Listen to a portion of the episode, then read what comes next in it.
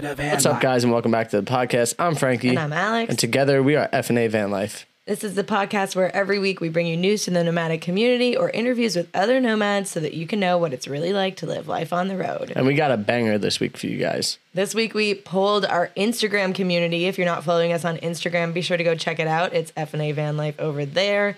And we asked, what do you want to know about van life? Hear that? Believe it or not, summer is just around the corner.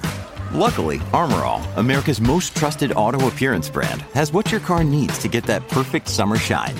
Plus, now through May 31st, we'll give you $5 for every 20 you spend on Armor All products. That means car wash pods, protectant, tire shine, you name it. Find out how to get your $5 rebate at armorall.com. Armor All, less work, more clean. Terms apply. Which is super important, you know, to get the information out there. If we could source your what you guys want to know, we could give you exactly what you're looking for here on the podcast. Yeah, and so that's always our goal here to give you information so that you can make the best choices about whether you want to live van life or not, how you're living life on the road, get tips for, you know, how to live life better on the road. Speaking of the road, what's the update of our life on the road right now, Alex? Well, I feel like for the ultimate update from the road, you're going to have to come and check out our YouTube channel today.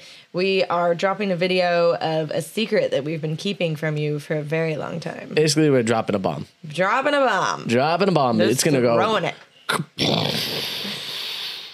Yeah, that was a pretty good sound effect. That was a really good bomb. Thank you, thank you.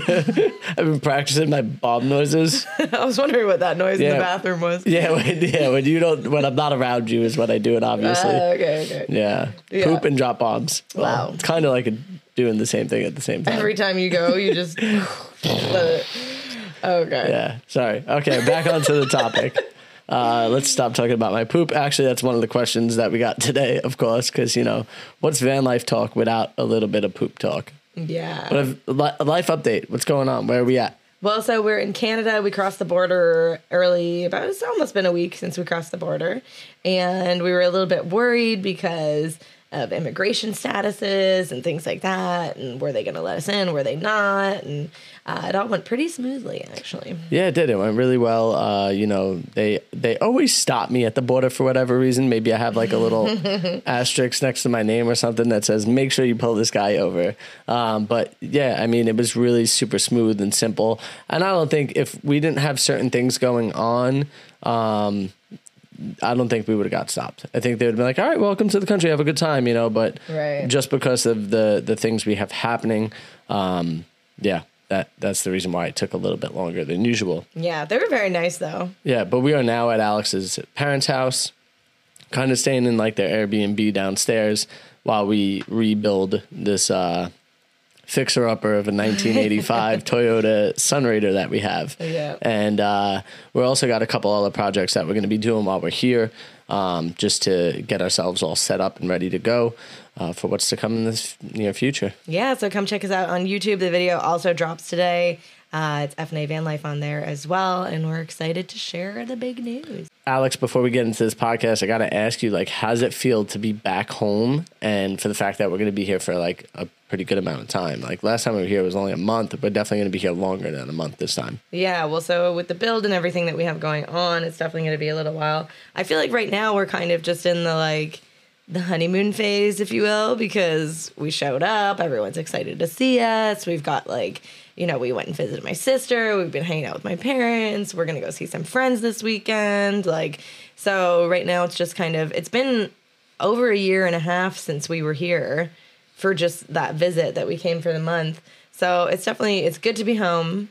It's nice to be here in the summer because Oh, we've yeah. never been here in the summer before. It's gorgeous here. Yeah. Absolutely gorgeous. Yeah. And by here, we mean Prince Edward County in Ontario. We're not going to give you an exact location, but that's kind of close. it's a pretty big area. Yeah, yeah, yeah. Yeah. Yeah, I mean, just the the sunsets um, that you have here are pretty glorious. You know, every day it seems to be just like another amazing sunset after another amazing sunset. Mm-hmm. Last night we had this like beautiful red, you know, sunset. It was it was pretty spectacular. I'm gonna say sunset like six more times. so. Instead of a bird nerd, you're going to be a sunset nerd. yeah, I'm I'm a nerd of whatever's happening. Is, you know, and by that I mean like nature. Yeah. You know, Yeah. or uh, sports. All right, so let's get into today's episode. Of course, if you guys enjoy the podcast, be sure to leave a five star review wherever you listen. It super helps the podcast grow, reach new people, reach new nomads. So if you do enjoy the show, Paco's shaking for you. He's like, Oh, Baba, don't do that. No moonwalking here. all right, let's get into this first question. But Frank, you're gonna have to pull it up because I cannot understand how to find it. Oh, okay. So what you do is uh, you're you're in the wrong spot. I think. You click this, and then you go to archive, and we're in action. We'll start with mine because mine was the first story.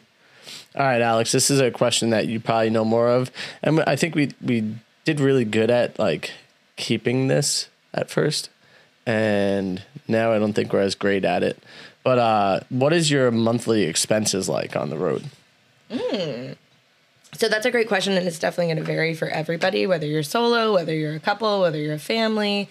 Um, so if you're just planning on getting on the road, I would do a breakdown of what you're currently spending. So figure out, you know, obviously your fixed expenses like rent and things like that, which will hopefully go away, but they might be replaced with a car payment. Um, but then you also want to look at how much money do you spend on groceries? How much money do you spend on eating at restaurants? How much money do you spend on your gym membership and your cell phone and, you know, all of those little costs? So if you figure all of that out before you even move into a van, then you can kind of see, okay, well, my hydro bill is going to go away, but then my gas bill is probably going to go up. And then the way that you can figure your gas bill out is figure out how many miles per gallon your vehicle gets and then decide how much you want to drive in a month. If you only have a budget to spend one tank of gas a month, then figure out where that one tank of gas is going to take you. And you're going to have to map out the miles and like see where you want to go. Um, but for us at the beginning, You- You're gonna wind up hearing Paco every once in a while squeaking at toys. But just like add to that a little bit, babe. Um, I would even go as far as to say is like every, like it's gonna vary for who you are, like you said in the beginning. But I think that some people like to eat out a lot, you know. So the person that's gonna eat out a lot, obviously, like eating out is extremely expensive in the United States now. At least it seems like that to me. Well, I think it's expensive everywhere. But also, Yeah. if you think about it, like in Olive, which was our last van, we hardly ever ate out, only as like a treat or something like that. But now that we've been traveling in Sunny, the kitchen setup is so terrible that we don't want to cook in the van. Yeah. So if you have a van that's not really set up for cooking, then maybe your eating out budget is going to be a little bit higher. Yeah, I would I would say like when we first got in the van, our monthly expenses was probably around like fifteen hundred For both of us. to two thousand dollars for both of us, so about thousand dollars a person. Yeah. and now it's probably close to like thirty three thousand, like I thirty five haven't done a hundred, three in a while. I would say just because like the price of gas and like things like that have went up significantly, and we've been traveling a lot faster lately. You know, we haven't really been. Well, let's not even take that into account because like our drive from Costa Rica to uh, California cost like a thousand dollars, yeah. So, but and we did that in like two weeks. What I'm saying, it all depends on like how you're traveling. Right. But what I will say is that you really should break down your budget, like you were talking about. But I would even make categories for like how much money you want to spend. You know, as per your budget. So, say you have a two thousand dollar budget and you want to break it down. You can say, okay, I'll spend five hundred dollars in gas. So you can only really you only really want to drive for that month five hundred dollars worth of fuel. Right. You know, because you still need to have I would say have like a hundred dollars just in case of repairs. That way you could move that hundred dollars over every single month. Mm-hmm. Because then that gives you the money to have, you know, if you do have a breakdown or something, you have the money in the bank because you've been on the road for 6 seven mm-hmm. months. Well, that's the You have 700 thing. bucks, you You, know? need an emergency fund before you get on Yeah. the road. So, like for us, we budgeted that we would spend a thousand dollars each per month for every month that we were going to travel, and then we also had a slush fund that was just like a lump of cash, mm-hmm. just sitting there, Yeah. just in case. And we ended up needing it a fair bit because we had tons of breakdowns in Lolo. Yeah, so like to break it down to be like the m- most minimal style, I think it would be like cell phone because obviously everybody has a cell phone nowadays. So get the cheapest styled cell phone budget that you could get if you're trying to keep it cheap. We just switched to Visible, Yeah, which we- actually the service is really good. It works in Canada, USA, and Mexico, and I think it's only what is it, forty 20 something bucks I think it was like person 30 35 dollars a month per, per person, person. So like like seventy dollars total for both of us. Whereas Yeah. originally we were on Verizon, and that was like two hundred and forty dollars a month, and then we switched to T-Mobile, and that was one hundred and forty dollars a month. Yeah, the difference between like Verizon and say Visible would be the fact that they get priority over us. So Right. like if you see more if there's more Verizon users in one specific area and it, the tower's being like overloaded, they would get priority over us. Mm-hmm. And realistically, what is that? I mean, it's not much. Well, and then we also added the expense of like the monthly Starlink bill, which is a hundred plus. So it's like, are you going to be a full time worker on the road, needing all of this internet, needing the good cell phone plan and the good Starlink internet, or are you just traveling for fun and you could deal with whatever internet you get? You know what I mean? So we know people who could do van life like as a solo individual for like between, you know, seven to a thousand dollars a month mm-hmm. Yeah. whereas other people spend like five thousand dollars a month. Yeah, and I think w- once again, it's the idea is just breaking down that budget in a way where you could save yourself some money. And even if you have like a huge budget, maybe you don't want to spend that every month. If you could break that down to be something smaller, then you could then utilize the money that you saved to maybe buy a house and rent it to make you more money. You know, what whatever it might be. Um, you know, you have extra cash floating around maybe to help somebody out you know wh- whatever i don't know but but the idea i think is if you're living life on the road most of the time you're trying to be a little bit more you know money friendly mm-hmm. not always you know but yeah i think that i think that we kind of answered that question in a roundabout way i would say that our monthly budget is probably around like 3000 bucks at the moment I don't think so because that's, probably cheaper that's now. basically our income. yeah Yeah. okay so then it's less Yeah. So it's like 25 Two thousand ish. 2,000 to 2,500? depending on like big expenses. yeah and i would say Speaking of income though, because that was another one of the questions. Oh yeah. So making money on the road. How do we make money on the road? And I would say for us, uh, for us, we make money on the road by. I muted you. Oh. Yeah, that way you only hear one mic. So the way we make money on the road is we do YouTube videos. So that's our first income, and that income and the way that we make videos online, and uh, that has created other endeavors for us as well. So we also work with brands and sponsorships, and so you'll see some things pop up in the video sometimes that uh, we try to make it as native to the video as possible, so it doesn't feel like that it's like I don't want to watch this, you know. Um, obviously, people will kind of know when you're doing an ad, so they do get skipped over here and there. But the the idea is that we make more money from those ads um, than we do on YouTube. Yeah, and I feel like the YouTube, it's been pretty like volatile. Like in our first year, it seemed like it was like going to be gangbusters, and like we were like, oh, every month we're making more money than the month before, and this is so good. I can't give you your squeaky buddy because then you're just to squeaky. But what we've learned over the years, because now we've been on YouTube for over three years, is that the income is super volatile. So, like, some months are like great and other months are garbage. And then now, this whole like shorts thing coming in has really taken away from long form content. And the money is now being moved around in different places. And so, the I saw one of the people like YouTube gurus or whatever that I follow said that basically income was down 40% across the board for all YouTubers, which is crazy. So having that as like your only income source is just ridiculous because you're relying on somebody else. Whereas with brand deals, you're relying on yourself. Obviously, you're getting paid by a company, but you can negotiate the deal. You getting a product that's hopefully something that you love and are excited to use then I feel like too people are pretty used to seeing ads in videos. Like I don't think there's that whole like, oh, you're a sellout. Like we've never even got a comment like that because people know like you got to make money, you know. Yeah, that's not something I was worried about. Like, here's here's the thing: is uh, we're always trying to get products and and use products that are you know something that you guys would also use and something that we would use because we are minimalists. Like in the general sense of how much stuff can you actually have when you're living in a van. Uh, we don't want to take on things that we aren't going to use in any type of way. And if it's a crap product, we're going to say it too. Well, we've actually like gotten products and then told the brand like this is shit and we're not going to talk about it. And 90% of the like actually 100% of the time that I've said that and cuz it's maybe only happened a handful of times, the brand is like, okay, no problem, just keep it and like don't worry about posting anything about it. Because they don't want the bad press and they don't want to get into a fight with me because I'm tough. You know? Alex, tough. But like you are pretty tough though. I'll yeah, but like if you're like you're gonna force me to make content that I don't want to make, you know what I mean? Like be like, okay, I could take some images for you, and then you could do whatever you want with them, and then I'll still get paid for that. But anyway, so the YouTube videos have created some branded content for us. Then this podcast also brings in a little bit of income every month. yeah, I think we get about around a hundred dollars a month, uh, ish. Yeah. Somewhere around there. Yeah. Just through Spotify ads itself. And then sometimes we'll make some more money if we wind up getting a brand deal. Somebody wants to be on the podcast itself, like uh, as like um, you know, a promotion for our product.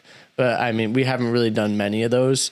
One or two. Actually, the equipment that we're using right now was a brand deal. Um, and we, we love this, uh, the Vocaster. We have the Vocaster 2, yeah, and this product is amazing. It makes you want to like continue to just do product, you know, uh, not product ads. it makes you want to continue to just do your podcast all the time. Like I want to talk on this all day, every day. The sound quality is amazing. But um, but yeah, it was super awesome that content uh, that we created with them, and it was a really cool experience for us. We've never got to do like an actual photo shoot and be models for something specific uh, in the way that we did with them, and just creating like the the ad that they wanted to create with them was was really unique. Like we worked with a professional crew, and that was that was really amazing. This isn't part of uh, isn't a part of that. Like this isn't a paid brand deal at this point, but it was really cool just to be a part of that and get this really cool equipment. Yeah. And then so the other way, like I feel like so I have a breakdown, I call it like our abundance tracker and it's a spreadsheet and so I can see like there's probably like 10 different line items of like where we get money every month. And I think that that's, you know, just a part of being a digital nomad entrepreneur in the brand influencer space. Um, but so another way that we make money is through Amazon. So we put ads up on Amazon or not kind of i guess like if we have a product that's available for sale on amazon we make a quick little video about it we put it on amazon and then if you watch that video and then decide to purchase that thing then we get a kickback so we make a couple hundred bucks from that every month And even if you don't actually purchase that item, but you wind up watching the video, then purchasing something after, we still get a kickback from that. So it, it's a really interesting concept because we don't have to promote the product ourselves. It natively is being promoted on their platform because you're looking to buy that product, you know, or something specific that's similar to that product. So for us, we don't have to promote it. We don't have to do anything. And uh, we wind up making sales through that and then just get a kickback. And they're pretty easy, simple videos to make um, for us at this point in, you know, where we are in our career and video creation and whatnot. Well, and we're also working with our friends Crux and Beta. Yeah. And so they're helping us by when we were in Mexico and Central America, most of Uh, people companies will now reach out to us and say, "Hey, I have this product. It's for sale on Amazon. Do you want to make a video about it?" So we're sending it to our friends Crux and Beta, and then they're making the video, and then we're posting it on our account. So Yeah. So we're spreading the love. Yeah, they benefit, we benefit, the brand benefits, Yeah. and then everybody's happy. that's pretty much how we make money on the road. Um, every once in a while, like just recently, I did some work with my brother in New York City, and I got paid fairly well doing that. That was doing air conditioned refrigeration. Uh, but the the idea is that if I ever needed to, I could stop and pick up a, a side job and make some money. If we have stuff in the van that we don't want that is useful to somebody else, we'll throw it on like Facebook Market and we'll sell it. Um, We do have some affiliate stuff. So, like, if you buy a moonshade with our discount code, we get $30 Mm-hmm. every time somebody buys a moonshade. That happens a handful of times a month. yeah. Um, Yeah, so just like random stuff. And so, like, you think about it, you're like, oh, 100 bucks here, 60 bucks here, you know, whatever. Like, some of them are bigger dollars, like 500, 700, you know, whatever. But then it all adds up and to the point where, like, we can comfortably travel on the road. Yeah, yeah. And speaking of traveling on the road, this brings up the next question. Um, so we lived in a van, two vans actually, for quite some time, and we just recently sold that van. And so now we, Alex and I, have been talking about shifting towards like an overlanding experience. You know, trying that out for a while. What, like, why and what's the difference? So I think for us, our first van was pretty capable. It was rear wheel drive. Yeah. Um, but we never had any trouble on ice, snow, anything like that. The second van, the ProMaster front wheel drive, definitely got stuck a lot more. Definitely didn't handle quite as well as the previous van. I, I would say that we did challenge ourselves a bit more too. Sure. So that could be a little bit of why. sure. Um, I think it handled better in the snow. okay. personally, uh, just because of the idea of like front wheel drive is actually better in the snow because you're you're pulling something rather than pushing it. Um, but yeah, I, I would say that they both performed really well, uh, except for a few occasions. Uh, you know, we we did go all the way down to Panama. You know, we we tried every single country in Central America and you know North America in that van from Canada all the way down. You know, from Alaska all the way down, really. Uh, so that that really got tested that van. Yeah. And I think what I realized is that no matter what we we got out, like people always helped us, but there was one or two situations that were like really hairy and scary, and uh, if we would have had four wheel drive, we would have got right out. You know, and so I think the reason why we, well, I want to, is that way I don't have to put our family in danger. Mm-hmm. You know, And so that's different than like like the Sprinter van comes in four wheel drive, but it's not necessarily as capable as like a true four wheel drive vehicle. it would have been capable enough to get us out of the situation that we were in. Uh, the reason why I don't think that we go to Sprinter is just because of how expensive it is to do like upkeep just on the the re- vehicle itself. You know, like Mercedes is not a cheap company. Hmm.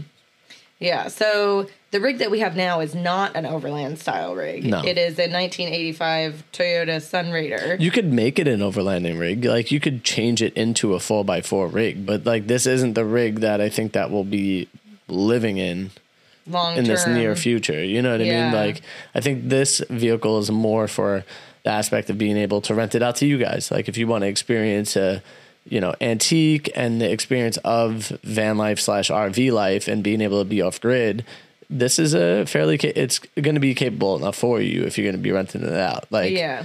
the the idea of you driving across country and something like that is probably not going to happen just because it's not that fast.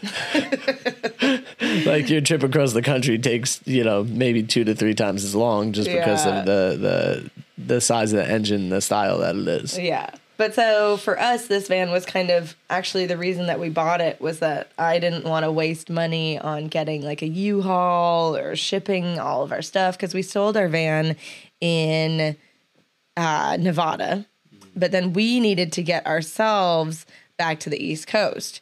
And so in my mind, I was like, what's the point of you know, buying a, or paying for a U-Haul, it's going to cost thousands of dollars to get it all the way across the country. It's going to be like money that we're basically just burning because, you know, that's not an investment. That's just a an expense, right? Mm-hmm. So I'm like, I talked Frank into buying a cheaper rig because I was like, oh, well, this is going to actually save us money. And then we can turn it into like, you know, this rental vehicle and blah, blah, blah, blah, blah. But the van broke down like a week after we got it. And now it's cost us way more than that initial investment. I will say that even though it's cost us way more than that initial investment, you know, it, it still is an investment. Like we could turn around and sell it and probably still be under the amount of what it would have cost us for like the U-Haul and whatnot. You know, but and also renting it and stuff like that, that will that will help. There's absolutely no way that we would be under the cost of the U-Haul. I, I think if we sold it after we rebuild it inside, and we if we say we want to sell it right away, I think we could sell it for at least twenty five thousand dollars. No, I don't think so. I think we could break even on that. I don't know. They they literally sell for thirty five thousand dollars. That's the four x four ones. Then, No, no, no, the four x four ones are over fifty thousand dollars. Right. That that vehicle is very unique and it's an antique. Like that. That's the thing is like you're selling that more to like a collector or somebody who loves nostalgia. You know, like you're not selling that to the everyday van lifer. Right. And You by know, the time we're done with it, it won't be leaking. It won't be shitty. Yeah. the kitchen will actually work and you'll be able to cook in it. the thing is going to be in tip top condition once we're done with it. You know, that's that's the idea is like you know to refurbish and bring back it brings restore bring something back to life that hasn't been alive for a while.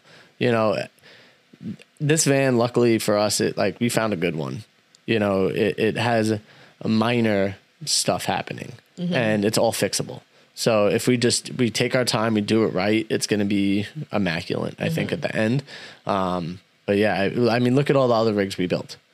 They were all really beautiful and really amazing and worked really really well. So yeah, it's a little bit harder because you're working with somebody else's stuff. Um, but you know, I think that it could become something really, really nice. Um, and if we get everything working perfectly, then you have a brand new engine in it. That alone is worth at least 15 grand in itself. Right. But so to get back to the question, the reason that we're kind of moving into more of like the overlanding style rig, especially for like our next rig that we're to build. Honestly, we've seen so many sprinters, so many pro masters. I think we just kind of want to do something different, um, something that's definitely four by four and capable.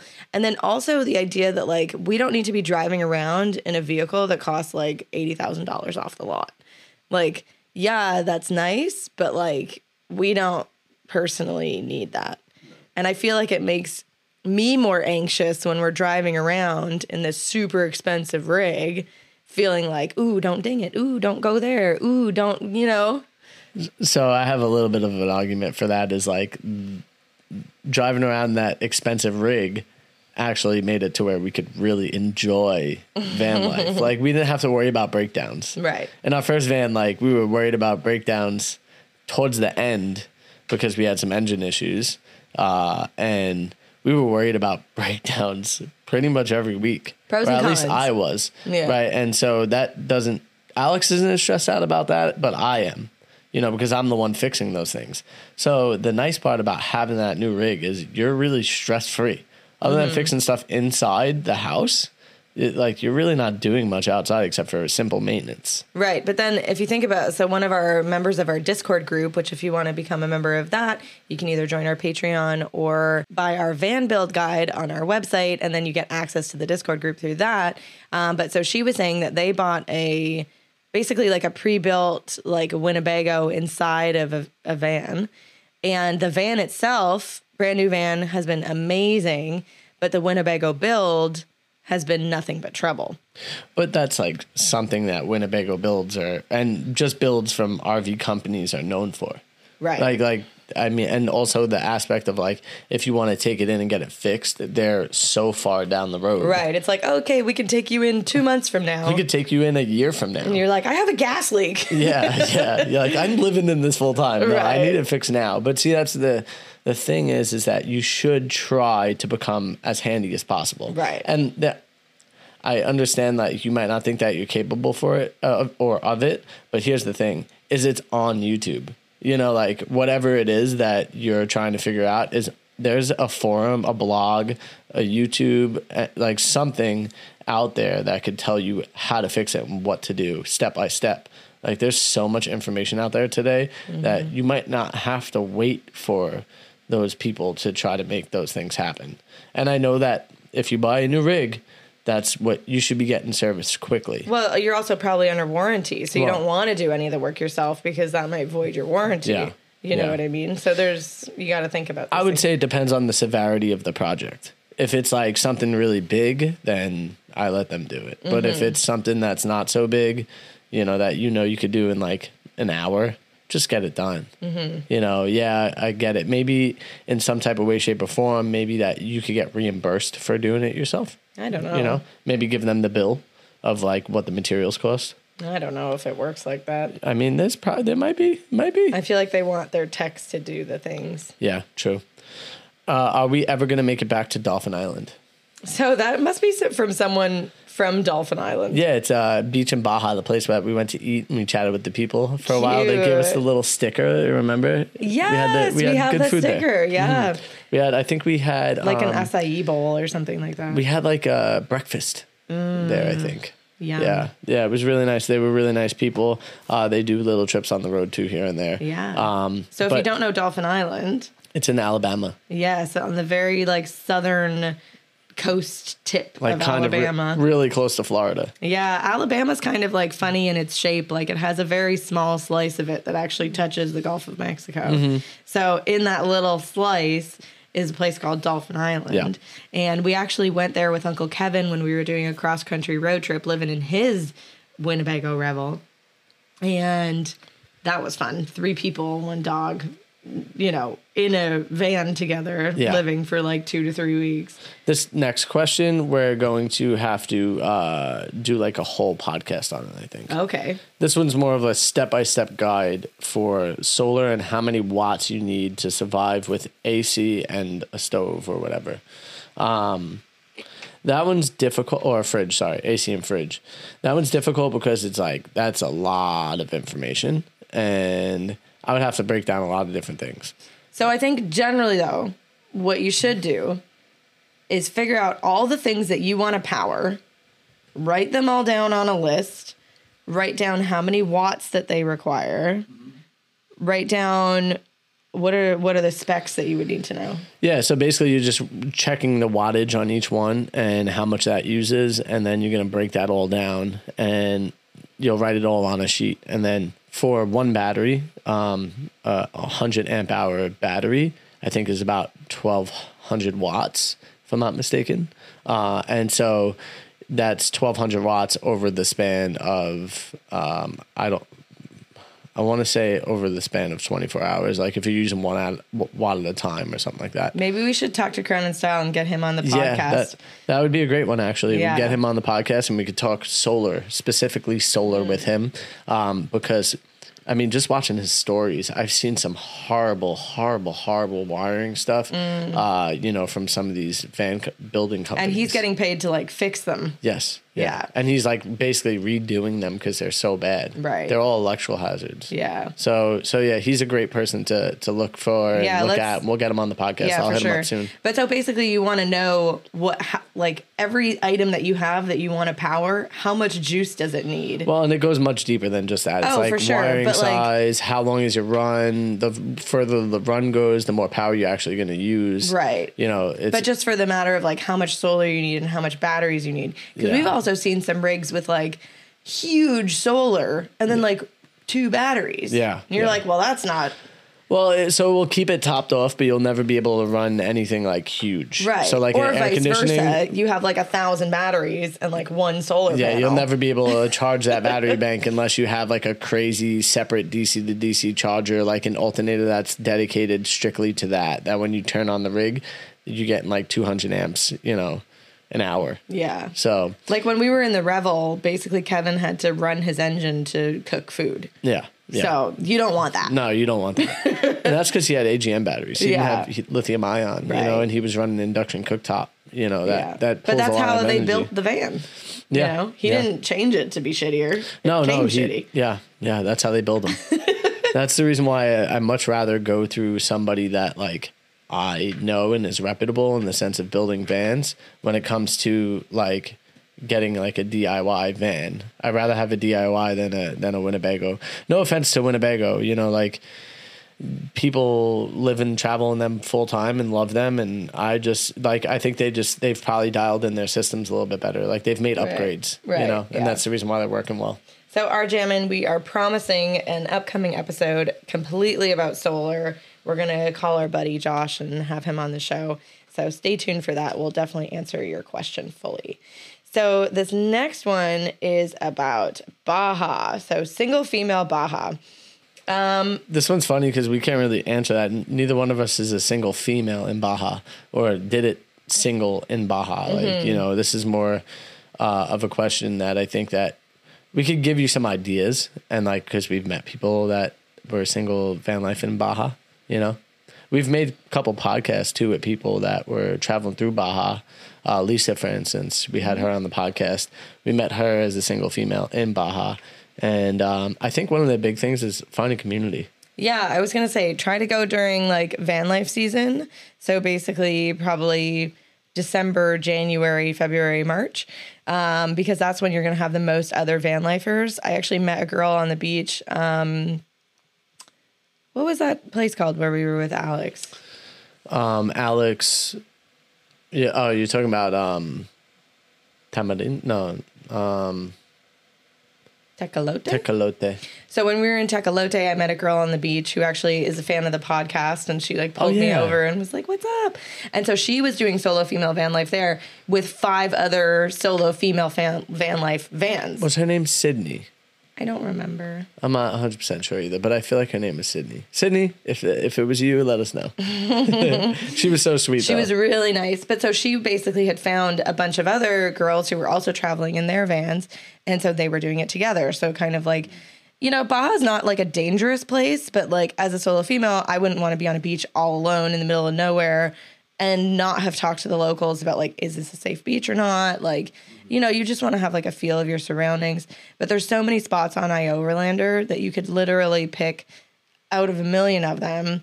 And, you know, during the high season for van life and RV life in Baja, there's definitely going to be other rigs there. Hmm. And I would even say, like, for anybody single, if you're on a beach by yourself and nobody else is around and you're in your rig and somebody comes and knock and don't just fly your door open, you know, look out the window, you know, they'll scoop it, you know, like just say, excuse me, you know, like, what's up? You know, you know what I mean? Like, don't just open your door to strangers uh, until you feel comfortable. Mm-hmm. You know, like if, if you, it's another rig that pulled up and, um, you know, you, you'll get a vibe from them.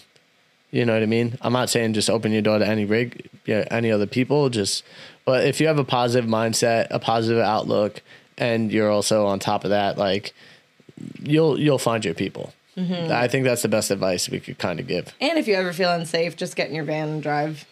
Yeah, Yeah, there's a police station in every town. You could go park right there. your gut is like a huge proponent for like what's going down. So if your gut feels weird, just it's it's okay to pack up and go. You know what I mm-hmm. mean? Like you don't have to stay. That's the whole point of van life is you you can just drive wherever you want to mm-hmm. go and and stay somewhere else.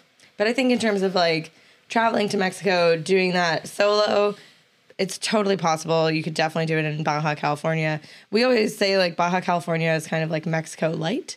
Like mainland Mexico felt very much more of that authentic Mexican experience. Not that Baja isn't, but there's so many more gringos in Baja that you'll find people that speak English. You'll find people that you can, you know, travel with and are kind of doing the same thing that you're doing.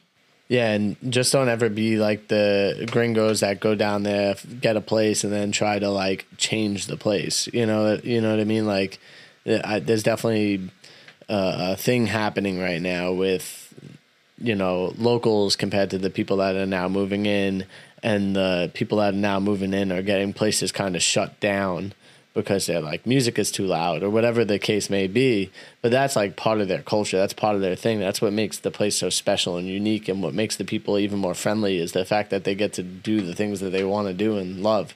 And so don't be those people is basically what I'm saying is the ones that are like complaining about it. mm-hmm Yeah. It's so shitty. I know you don't love like the Latin music and stuff, but Well, I don't, but, But- I also would never complain about it. Correct, yeah. Except to like you or be like, hey, could we drive down the street and Sure. park somewhere else? Sure. But I would never like um actively complain and like start a movement to like close businesses down because their music is too loud. yeah, it's lame. Super, Super lame. lame. So- Super duper lame. like like you got to remember you moved there because you liked that at one point in time or Yeah. like you were okay with it you were comfortable enough to be like yep this is what i like i'm gonna buy a house here yeah, but I want it to be exactly like I want it to be, Yeah. and I don't want any of the local stuff to still be here. yeah like even the like the people that pull up on the beach and things like that like that's part of like all the beaches are public you right. know what i mean And so like, some of the gringos are getting the beaches shut down for van lifers. yeah And you're like, well, the locals didn't have a problem with us being here. no and they're and they're i wouldn't say that This isn't San Diego. sometimes they're just making up stuff like saying that things are happening just so they could get them kicked off the beach because it makes them feel uncomfortable that there's vans there yeah, so don't be a colonizer. yeah yeah we don't like that Okay, this next question, another big travel question. Um, so, what's the best way to get the van up to Alaska if you don't have an updated U.S. passport? Yeah, I'm gonna grab the range real quick. Um, really simple for us. This last, uh, well, the last time we went up there, technically we couldn't cross the Canadian border because it was COVID and they didn't like the paperwork we had, so they they denied us. So the best way I would say is you could get on. Uh, you could either there's two ferries that go up there. One one like ferry that you could get your car on, and you could sleep on the deck of the boat. Um, that's probably a little bit cheaper because you're also on the boat yourself and you don't have to fly up. But the other way that we did it was we went with this company called Tote. And they were fairly inexpensive too, but then you have to pay for the flight up and a hotel stay. Or you could fly up the day that your van's going to get there, and then you don't have to pay for a hotel stay. But you might, if you're living out of your van at somewhere, some point in time, you're gonna have to pay. So that boat goes out of Tacoma. Uh, both boats, I think, go out of Tacoma, and then they go all the way up to um, Anchorage. And so one boat goes like down through all the islands, so you could like stop at each one, get in your van, drive off, and then you could just get back on the boat. Uh, and so with Tote, it just goes to Anchorage. You're not on it, and you just fly in, and then you pick up your van, and you're ready to go. Yeah, so Tote Maritime was great, and they really took care of our van, and they got it there in great time. I think it took three days to get there, and maybe like five days to get back.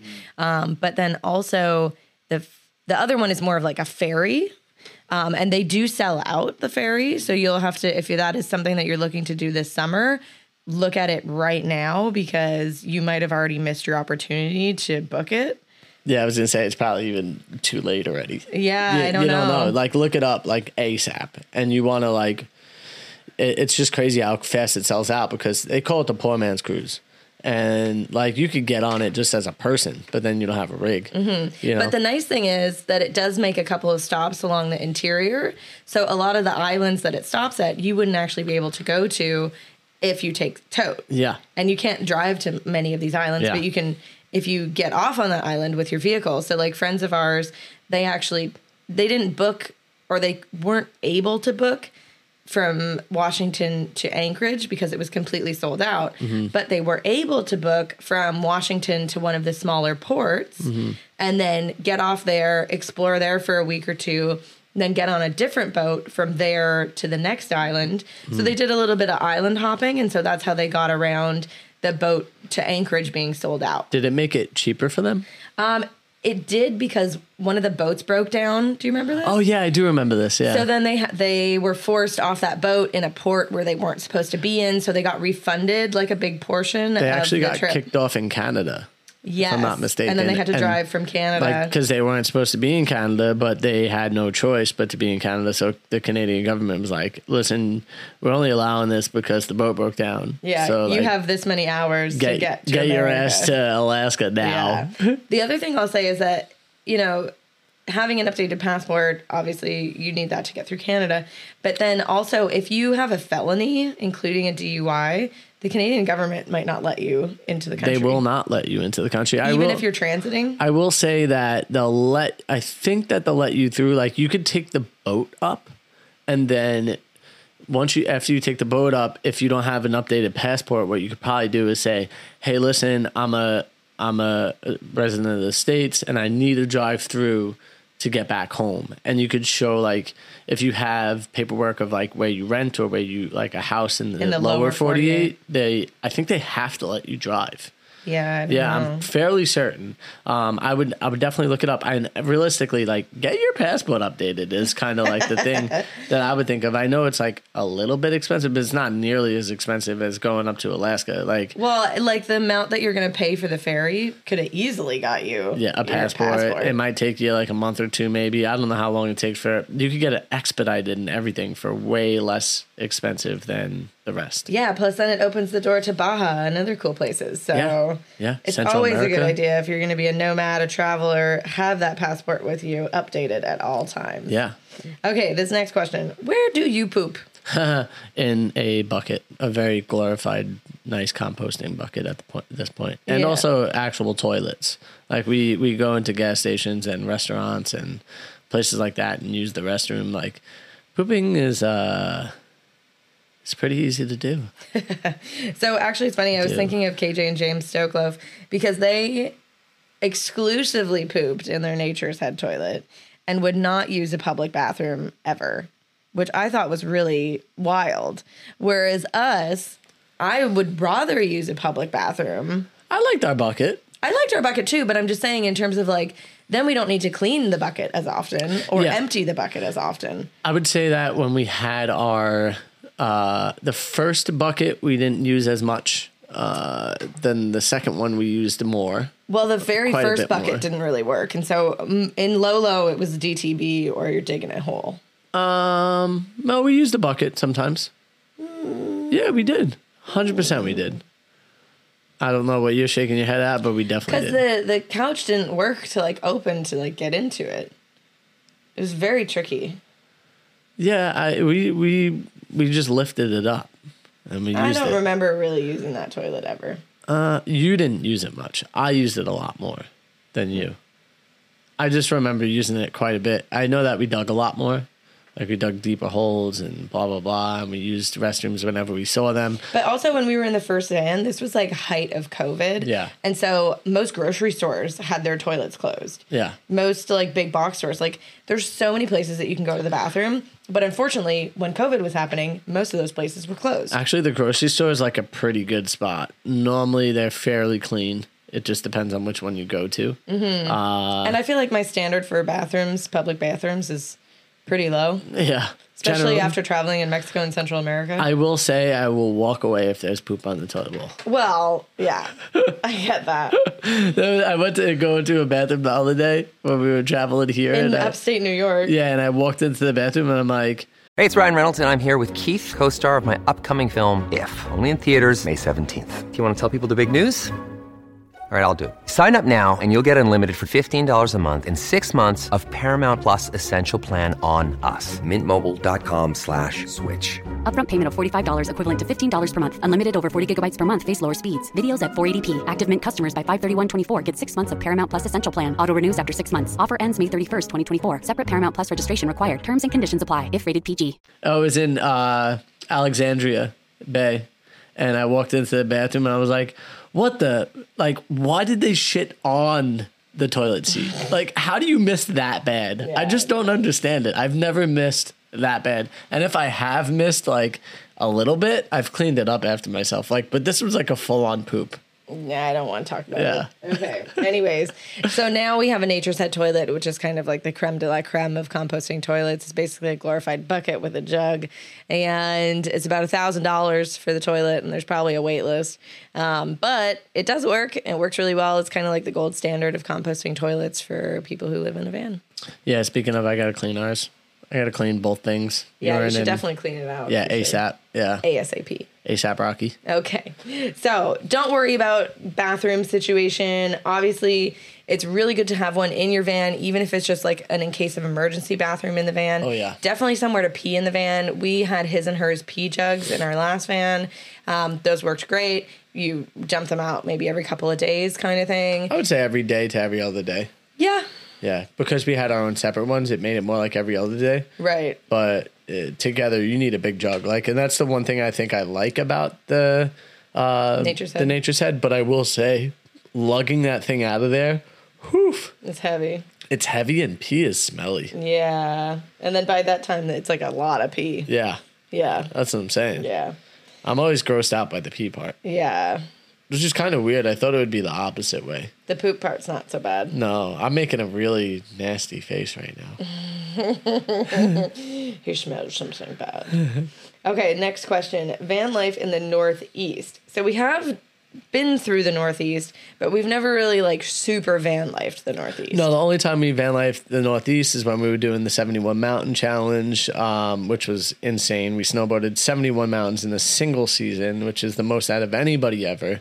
Uh, and if you could find somebody that's done more or the same amount, please let me know because I want to shake their hand because that was an incredible feat. But during that time, we were up in New uh, New England, New York, Vermont, New Hampshire, Maine. We were in all these different places, and uh, what we found out is that we were able to actually snowboard all these different mountains, but we could park in their parking lots, and no, like we would ask obviously, and they would be like, "Yeah, lot D." Like, feel free, stay as long as you want. You know what I mean? Like, it was very welcoming and open. Uh, the one thing that you don't have to deal with in the East Coast that you would have to deal with in the West is the fact that the East Coast doesn't have as much avalanche risk. So there is avalanche risk here, just not in the parking lots.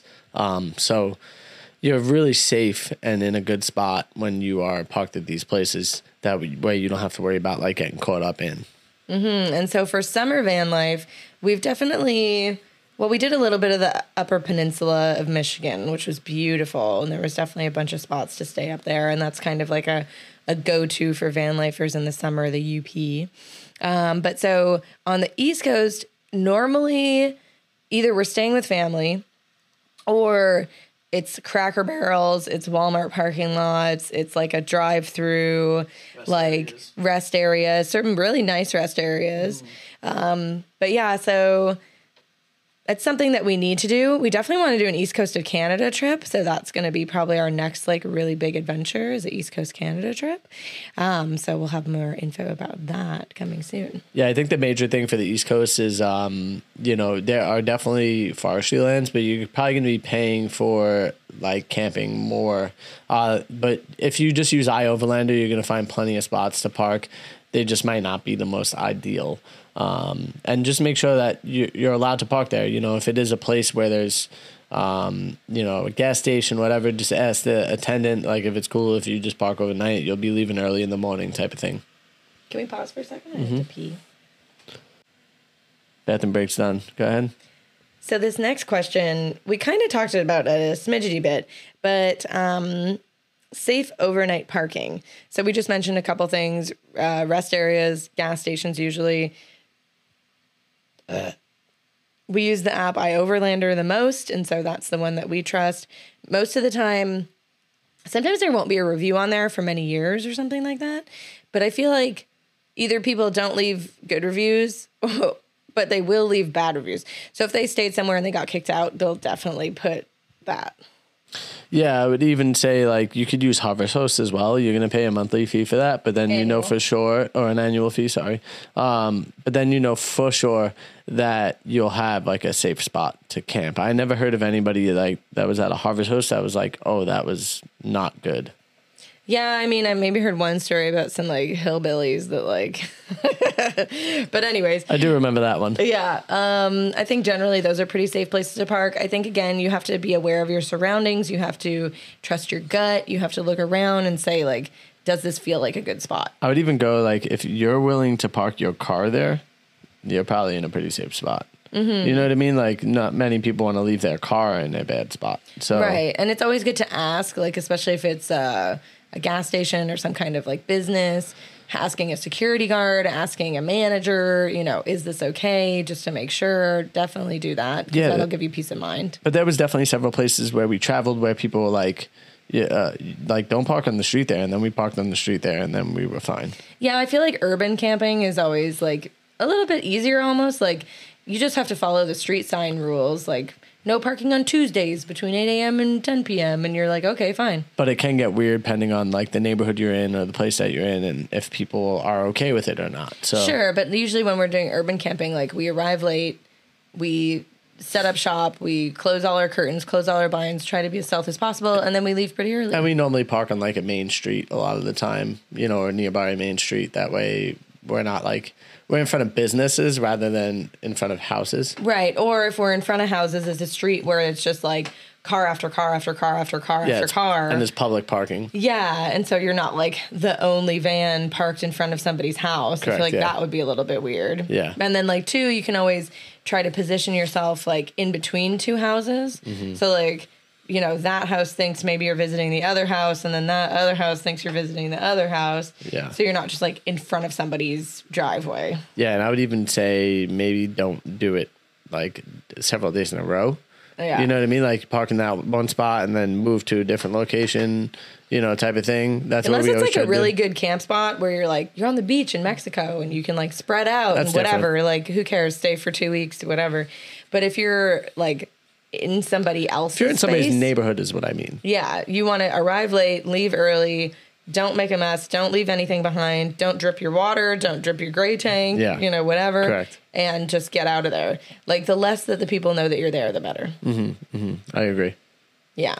But we've never had trouble. Like, we've never been woken up in the middle of the night. We've never had anybody. We've definitely had people or like the cops knock and say, like, hey, you can't stay here.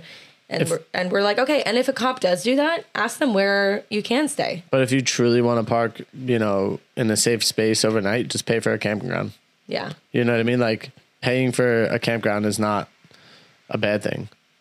if you have the money to do it, do it. Mm-hmm. And that goes back to the budget that we were talking about at the very beginning. It's like, if you want to camp at more campgrounds, maybe budget $50 a day for the whole month. Yeah. for camping. I would say personally, there's something really like freeing and something very like uh, exciting about camping in a not RV spot. Yeah, like not. I would just say like camping the way that we did for so long. It was kind of like exciting. I feel like Mm-hmm. I, I liked it. Yeah. I think in the beginning it was kind of scary, but then we got into like uh like a you just feel more comfortable with it over time. It Made me feel alive, baby. That's the whole point of van life. We're I trying think to I'm wake you up. alive. Wake you up, shake you up, baby. Yeah. Okay, next question. What's the best fridge for van life? I mean, personally, I think that we like the chest style fridges. We feel like we could fit more in them generally, and like we don't have to worry about being on an angle and stuff falling out in any type of way. Um, this is going to be a person to person type of you know bias, probably is what I think. Uh, you know, obviously, if you have a big huge bus and you have a big ass refrigerator like a house refrigerator you could store so much stuff in it. You could have freezer stuff. You could have all that.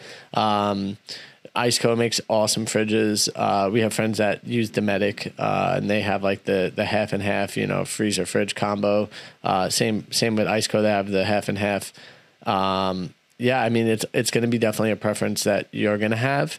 Uh, if you do install either one, make sure that they're at the right height, so that way you don't have to bend over to get into them. I think that is one of the things that a lot of van builders do very badly. Uh, they put the fridge way too low. Yeah, well, I think especially with the stand-up fridges or even, you know, in our first two iterations of a fridge, we had them really low to the ground. And we thought that oh, we could like hide the fridge away and then slide it out and then open it, but the sliding thing was always just a disaster. You could also do that at like a higher level. You know what I mean? like you Ooh, could that do. sounds dangerous. It's not though. I mean, if you use heavy duty sliders that lock and stuff, like you'll be fine. It's just a matter of like being able to. Even if you have it in a space where you could access it right there, right? Like how we had it in our last one, Mm-hmm. and then you put that on sliders so that way you could like pull that out and then you could access underneath it, type of thing. So if you built like a little drawer that just came up just a little higher, like we had a flat area. If we built it like just up a little higher, so that way it had like something blocking it from moving around anywhere, so that way you didn't have to put the straps in, type of thing. Uh, I think that would have been a, a better way to build that section, uh, and then you know just making the little holes for it to be able to breathe. So if you had like little leg areas that came up on each four corners of that that box, uh, or if it was able to like you had a wall on each side and then it was sitting on a slider just at a higher height, and then you could like stash it underneath from the top type of thing. Yeah, I guess for me, the less moving parts, the better, because the less moving parts, the less to break. You know, the less material that you have to buy, the less like, Yeah. tr- you know, tricky Totally agree. carpentry and blah blah blah. And the fridge is huge and heavy, and so you do not want it to go flying anywhere. Yeah, for sure. I'm just thinking like if you wanted it to be like unique and cool and different, then like you would you can make it move if you want to. Sure. you, you don't have to. Like I think that the way that we had it last time was probably the best way, except for the fact that we had it strapped down. I would have rather have it like in a like a low uh Lip. lip. Yeah, like a lip that just allows it not to fall out type of thing. I would still probably strap it down in some type Well, of way. well that's the thing, because if you get into a car accident, I would still strap it down. and that thing fly, you know, it becomes a projectile that could possibly kill you. I would probably put like uh, something into the wall though. You know, that way it's like chucked into the wall, like into the metal type of thing, and that way it, it has nowhere to go. And then strap it around the the handles like we had it. All right, so basically, there is no best fridge for van life. It's whatever suits you best. Yeah. Also, fridges come in all different budgets as well. So from like you know a two hundred dollar you know cooler to like a two thousand dollar fancy fridge. Yeah. So pick what works best for you. Just make sure that you design it into your build in the best way so that it's accessible and it's safely secured. And as well, I would say you even have to make sure that you have your electrical set up properly around it too, because you could have a fridge that uses a ton of energy. That could be 120 or 12 volt, you know, and or you could have one that uses way less energy. Uh, and just making sure that you have it hooked up properly will will definitely save you some energy as well. Totally. Okay, so food on the road. What do you usually make? Look, Bumble knows you're exhausted by dating. All the must not take yourself too seriously and 6 1 since that matters. And What do I even say other than hey? well, that's why they're introducing an all new Bumble with exciting features to make compatibility easier, starting the chat better, and dating safer. They've changed, so you don't have to. Download the new Bumble now. Um That's an Alex question. Yeah. So Avocado toast. That's what I make. that's yeah, you make eggs pretty good. I make eggs pretty good. Yeah, I do a pretty good job of that. Um, but so for us, simple is best. We obviously have the fridge stacked of like all the fresh things, but then we also have a pretty good pantry that's always going of like um, noodles, like Italian noodles, but then also like ramen noodles. Um, Think- lots of like broths and soups and cans of beans and cans of tomatoes and things like that. Alex makes a lot of different foods of just whatever we have. So there's like really no like rhyme or reason or recipe, I guess. Like you just kind of throw things together that like sometimes you'll go off a recipe, but we won't have all the things and then you'll just like substitute and whatnot. Right. Well, so like for me, I usually start with like a base. So I'll be like, okay, do we want to have what's the going to be the starch? Is it going to be pasta? Is it going to be potatoes? Is it going to be rice? And then just build from that. I try to keep it to like one pot or one pan meals so that there's less dishes to do at the end. We do have a little rice cooker that we use. So, you know, make a stir fry, put it over the rice kind of thing. Uh-huh. But always trying to keep it as minimal as possible. We only had two burner stove, but we always ate super well. Yeah. So, you know, you don't need a lot of super fancy equipment to be able to put these meals together. We did get an instant pot closer to the end of our travels, Yep. and so that was kind of nice. We've used it, but not too crazy. Yeah. Like if we're cooking for like a big group of people, I feel like that's when the instant pot would come into play. You know what I mean? Like Or you make we like a stew like- or like a pasta with it. Yeah, and like I've done that for us too, but Mm-hmm. like it's also nice to cook a little bit more and then you have leftovers. So Yeah. then you only have to reheat something instead of starting from scratch. Yeah, and even Alex is so talented. She's even made bread on like in a pan, and that's actually one of our favorite things. Uh, and we'll we'll normally eat that like with something, some type of spread on top of it, uh, and that's absolutely delicious. Yeah, so I think you just have to get creative. You have to think outside the box. There's definitely a couple nomads who have cookbooks out, and so our favorite is the one from Stoke Loaf.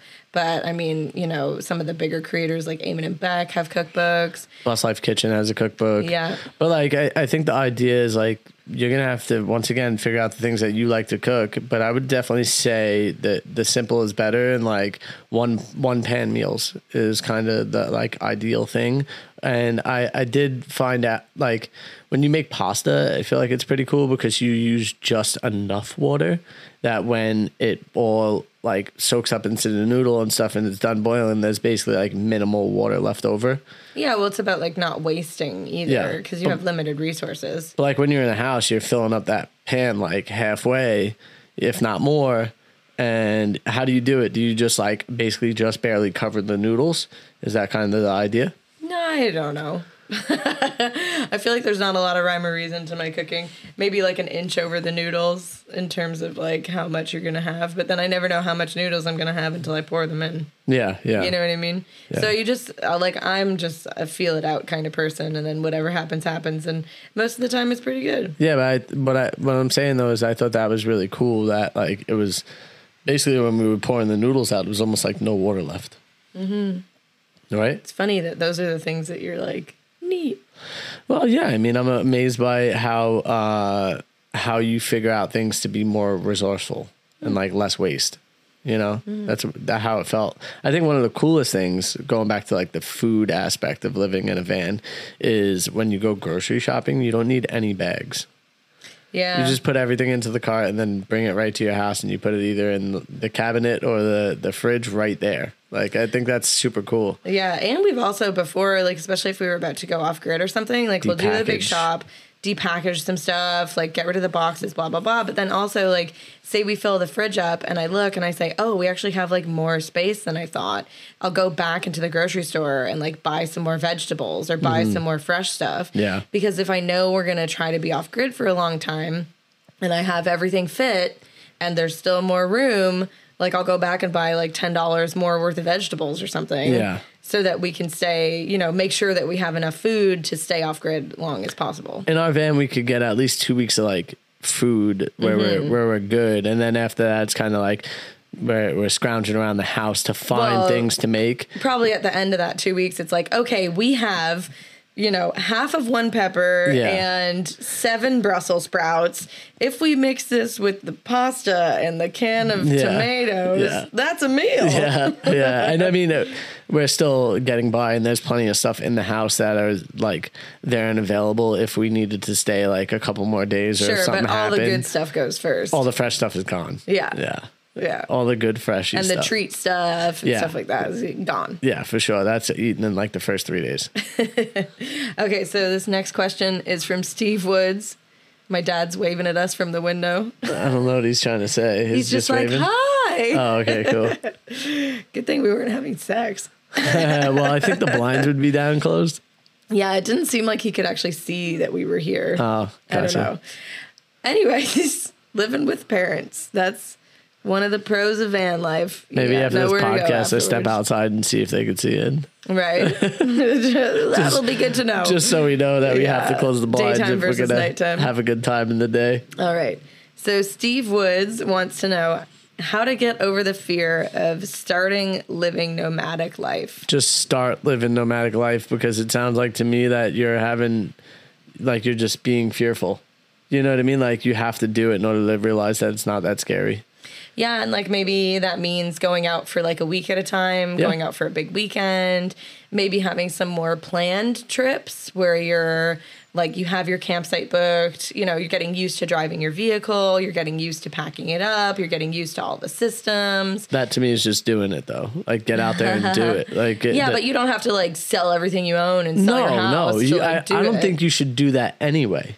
Like if you have the money to go out and do it, rather than selling your house and everything that you own, like unless you're gonna travel for a very long period of time and you uh, are like, oh, I still have the availability to like buy a house later on down the road or whatever. But I think that owning a property, like keep that freaking property and rent it. Well, yeah, if you don't know, own it, you sh- I would definitely rent it out because then you have some kind of income on the road as Yeah. well. Unless the Yeah, market there's- is like crazy good to sell and also still good to buy, uh, which never happens. You know what right, I mean? but then it's like, do I want a huge nest egg of money that I'm just going to be like draining from every month? Yeah. Or do I want you know to create an income. to have that income stream coming from the house that I'm not living in? I would right much now? rather create that income. even if it means a little bit of management like that uh, couple that we met who live in the bus they own they have own like a whole building and they're property managers for a whole building Yeah. and that's how they pay to live life on the road Yeah, it's just so smart. I Yeah. mean, I would love to do it that way because then I wouldn't have to worry about anything else. I would just we'd be making money. And you know what? If you hear something is a problem, you call up a business to go and fix it. You know what I mean? I mean, Like, you have to part of- manage it, and it's, part your of job, the business. you yeah. know, whatever. But yeah. Um, so, anyways, I think that a lot of the fear of living van life is more internal than external. I think we're often worried about what people think. We're thinking, oh, everybody's looking at me. Everybody knows that I'm living in my van. Like, but then once you're on the road for a while, you realize like nobody really cares. Nobody's looking at you. I think more people know today just because of all the videos and all the things that are made about it, and there's more people out there on the road. So But like, have even if they do know, they're just like, oh, It and they walk on by. And if they care, then they they're not going to say anything to you. They're just going to talk in private about it, how they don't like it, type of thing. Like Yeah. that, most of the time, people don't say anything to you about you living in a van. Yeah, for I, sure. I don't think I've ever experienced that. Like, oh, get out of here, your van life, or like just the I mean, note, the no. note on the window type of thing, but like not necessarily like somebody a, an actual confrontation. Yes, no, I don't think that's ever happened. No. So really just go for it.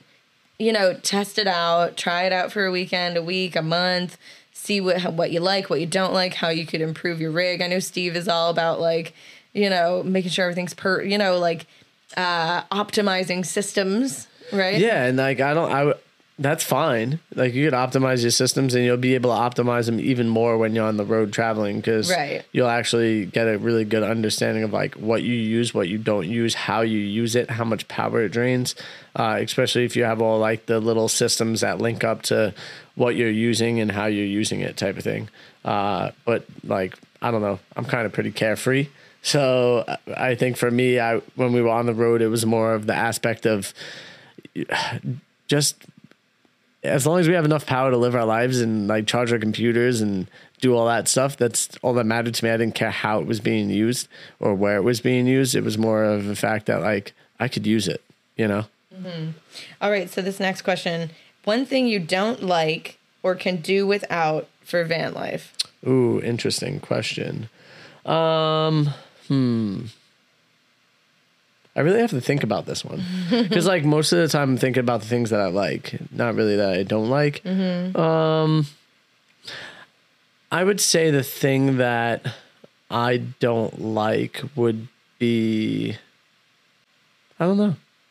I really don't know. How about you? I feel like we do like basically everything about van life. I think sometimes I don't like if my sleep gets interrupted by like other people being loud or Yes. something. I could do without that. I could do without, um, you know, you take a hard corner or something and your cabinet flies open and all the things come out. Could do without that. I would say that didn't really happen in our last. The things didn't come out, but like the slider would definitely like, you know, Towards the things end. get like loose over time, and Yeah, so there's- and then if you don't do anything about it, then it Yeah. just kind of becomes a problem. Yeah. So could do without that. Um, I could do without some of the shittier van lifers on the road who make a mess, who leave their garbage, Yeah. who dump their black tanks where they shouldn't. I think it's more outside things that I could deal without. You know, like like Alex was saying, like the garbage on the side of the road, I could deal without. Like, I I don't mind picking up after myself and others if I'm in a camp spot, but man. There are some places we drove down and it's just littered with garbage, whether it was a dump site or something at some point in time or uh, became a dump site because people don't want to pay to throw out their garbage or uh, you know that when it comes to locals as well like i could deal without uh, some of the local people coming out and like raging and then like leaving garbage i don't care about the rager Right. i care about like the garbage aspect Right. like leave it leave it nice when you're done yeah. but like go- have fun be be my guest but just like yeah i think the garbage aspect of it is mm-hmm. something i would love to change mm-hmm. but I um, think for us, like we love life on the road. yeah definitely nice burp No, you're gonna cut that out. yeah i'll cut that out i think i'm gonna leave it now No. Yeah, yeah, yeah, yeah. I'm leaving it. Don't give me evil eyes. Keep going.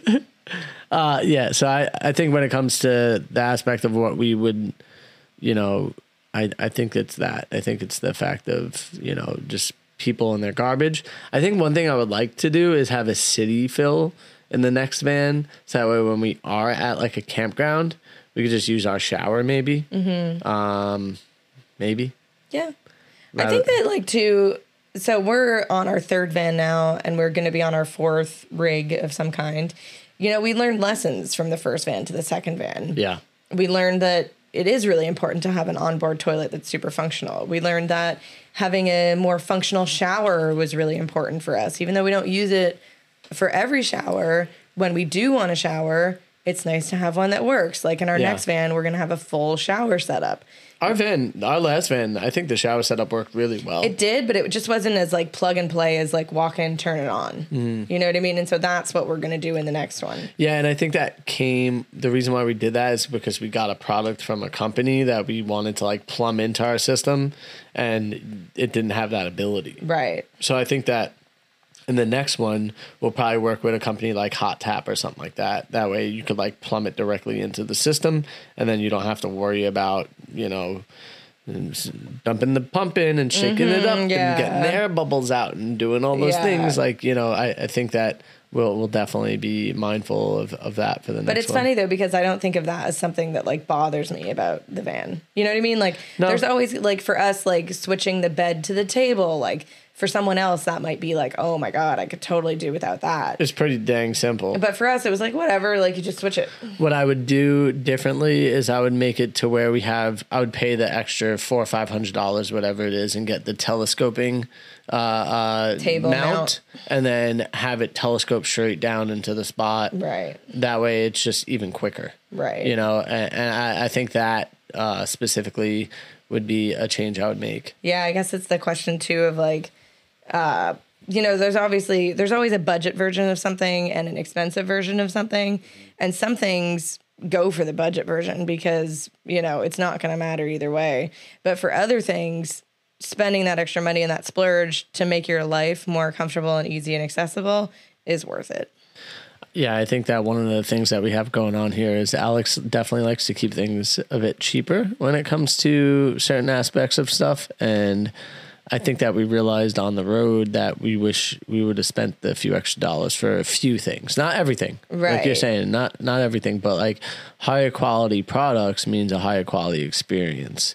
But you got to make sure it's higher quality and not just more money. Yeah. That's the and difference. too, like if you do buy the shittier version of something and then you realize what's failing and what's breaking, then it makes sense to upgrade to the nicer thing. Mm-hmm. Whereas if you buy the less expensive version of something and it works just great, then you just saved a bunch of money. Well, it's like, for instance, like the heater aspect, like the, the diesel heater compared to like the Chinese diesel one compared to like The Webasto the or or whatever diesel heater. The Chinese diesel heater works just as good, if not better, you know, in, in our opinion. Mm-hmm. Um, does that mean you're getting a higher quality product? I don't know. I'm pretty sure that they're made the same way, same chambers, same type of product. Like they're all coming from the same place. Mm-hmm. They're just labeled differently. Yeah. So, okay, our last question. Right. Thank you guys all for sending these in. We really appreciate it. We Yes. appreciate everybody who follows us on Instagram. And maybe we're going to do this again. So be sure to come and find us on there at FNA Van Life. And, you know, I wouldn't say maybe. I would say we're definitely going to do this again. yeah, I think it was fun. Yeah. Definitely a lot of like really interesting questions, stuff that we wouldn't have thought of to talk about for No. sure. No, because I mean, these are very normal things for us, I feel like. Yeah. Where for somebody else who's wanting to experience this lifestyle, it might be very foreign. And mm-hmm. it's nice to be reminded of that. Yeah, for sure. Okay, so here's our last question of the day.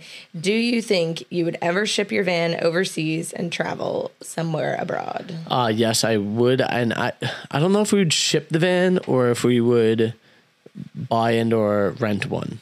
You know what I mean? Like, I think that it's almost less expensive to buy something, live out of it for a while, and then resell it. But then if you look at like Tread the Globe, who are some friends of ours, It's like they're twenty five hundred to five grand each time you ship. right. But then if you think about it, like for if you have your van kitted out exactly the way that you want it, you have everything that you need, all of the like specifications and whatever, like you've dialed your van in to be what you want your van to be for you, your lifestyle, your needs, your loves. Having that van with you on your adventure abroad would be super fun because like we've looked at um, like friends of ours uh, flew to England, bought a van in England, and then they needed to do some renovations, right? So then you buy the van, you spend the money to buy the van, then you spend the money and the time renovating, blah, blah, blah. Then you can start to travel, right? So then there's like pros and cons. So if you have some more specific needs, maybe it does make sense just to spend the five grand and ship it. Yeah, I think you're you're right in that incident. Like I think that it is probably better to ship the van because it's dialed in for exactly what you got and what you want. I think it all depends on how you want to travel that next place. Mm-hmm. And I think if you're like low frills, no frills, just go and find something. Yeah. Because it'll be easier to get the vehicle registered. It'll be easier to get it on the road. You Mm-hmm. won't have to like jump through all of these like hoops in terms of like legalities. Well, that's the thing we're not even taking in consideration yet is what does it cost to do all those things as well on top of, you know, just shipping it. And how long does that take? Also, if you're in a rig that is from that place, you have more time allowed in that place in that rig. So, like for instance, when we're driving through the countries in Central America, our van only got one month in each country, basically. Because it was a foreign vehicle. Correct. Where if we would have bought something there or even rented something there, it has unlimited time and you could stay your whole visa. You could stay the 90 days instead. Right. So it's just a matter of how long could your vehicle stay there. Yeah, it was you know. interesting because sometimes our human visa and our vehicle visa didn't line up. Yes. So then you have to look and see, oh, okay, well, my vehicle only has this many days, and like you're, you got to go. Yeah, and I'm sure that like, you know, it's probably easier to ship your van to say Europe and and travel kind of freely with your rig. Mm, not really, because then you're in the Schengen zone, Well, and so you only have so many months in that area, and then you have to drive kind of far to get out of the Schengen Yeah. zone, and then stay out for a certain number of months, because now you're dealing with like the whole visa hopping issue. But what I'm saying is, what did Tread the Globe get? They got like three months. Well, only. their vehicle is European. Yeah, and they only got three months in the United States because their vehicle or something like that, maybe even Mm. less.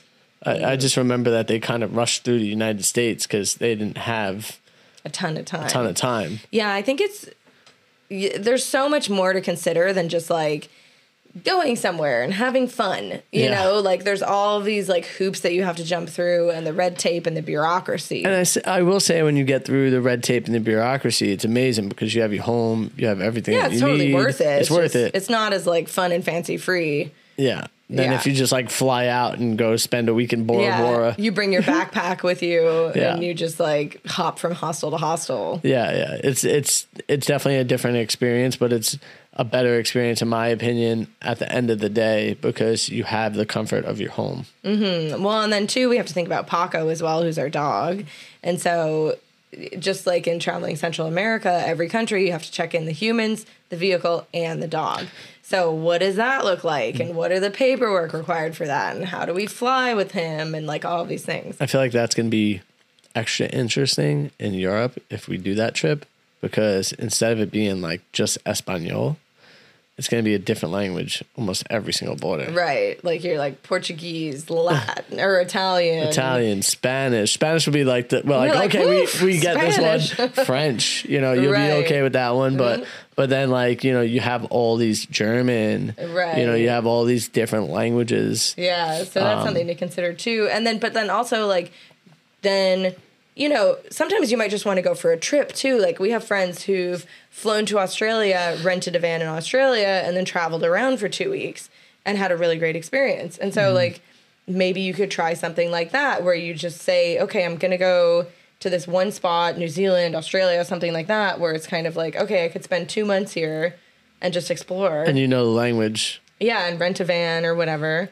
And, then just have a good up. time. It's also like Australia is set up as a place where they're camping friendly. Right. You know, they're van life friendly. So Right. so it's a place where you could go and it's like you'll have all the thrills, you know, without having anything really too negative to deal with when it comes to van life. You Mm-hmm. Yeah. know, like the people are accepting of it there. Right. It's kind of like kind of where it popped off, I think, for a bit. Hmm. Yeah. So I don't know. I guess it just depends on like where you want to go, how long you want to go. Because the other thing too is if you only want to go for a month, there's no way that you're going to ship your van. I mean, just the expense of it and all the bureaucracy and blah blah blah. Like, so much better just to rent something when you're there. You know what I mean? But if you're planning on like going for a year, you know, then it's definitely a good idea to look at shipping your van and know all the logistics of that. But so for us, we have always talked about we would love to do a big Euro trip. We would love to do like an Australia, New Zealand trip. I would love to do like an Asia van life thing. I don't know how that would work. Going to Japan, getting a van in Japan. There's so much world to explore that I feel like just limiting ourselves to North America and Central America because that's the only places we can drive. we're kind of doing ourselves a disservice when it comes to the fact that um, you know we're not going to these other places yet but we have to figure out the time and the money and all the other logistics around it before we could do it so uh, we have a we have a couple things we have to get done making sure this van's ready to be rented and figure out what we're going to do next Yeah, because like to rig wise because if you we don't know yet Yeah, and we've been on the road for so long, like our income is, you know, virtual based. So if we get to a place where the rig is renting out and making us money every month, and so now we've got another income to add to that income spreadsheet because everything comes down to money. I mean, as much as like it's great to like travel and have fun and van life is inexpensive and blah blah blah, like you still need money to do the things. Yeah, I wish it wasn't about that, but it is. That's the world we live in today. So we have to, you know, band together, help each other out, you know, in the sense of if you have some type of YouTube channel or something, let us know what it is. We'll definitely come and check it out. Uh, we appreciate you guys' support. Like we feel like we have an amazing community, amazing group of people that really are are here to hear what we have to say, to get the information that we have, and also just to enjoy the entertainment that we give. Yeah, you're so entertaining. You just said that so monotone They enjoy the entertainment. They enjoy the entertainment. They're very good. uh, nah, but like seriously though, it's it's incredible to just the opportunities that we have to travel because of you guys. Just like you know, watching and listening, and uh, we're just so thankful for the community that we've created with you um, because you guys are the biggest part of it. Honestly, Yeah. You know, we might be out here doing it, but you guys are the ones taking it in with us. Yeah. Coming on the big adventure. Yeah. And we got another one, like we said, the next big adventure is coming up. So come and check out the YouTube channel, see what our next big kick is going to be. And yeah, come along for the ride. The video will be live later today. Um, so yeah, well, uh, I think it will probably be live around about six o'clock Eastern time, around about that time. So yeah, we, we love you guys. Thank you so much, and uh, we hope that you all have an FNA day. Make sure you subscribe to their YouTube channel, FNA Van Life. Over all that.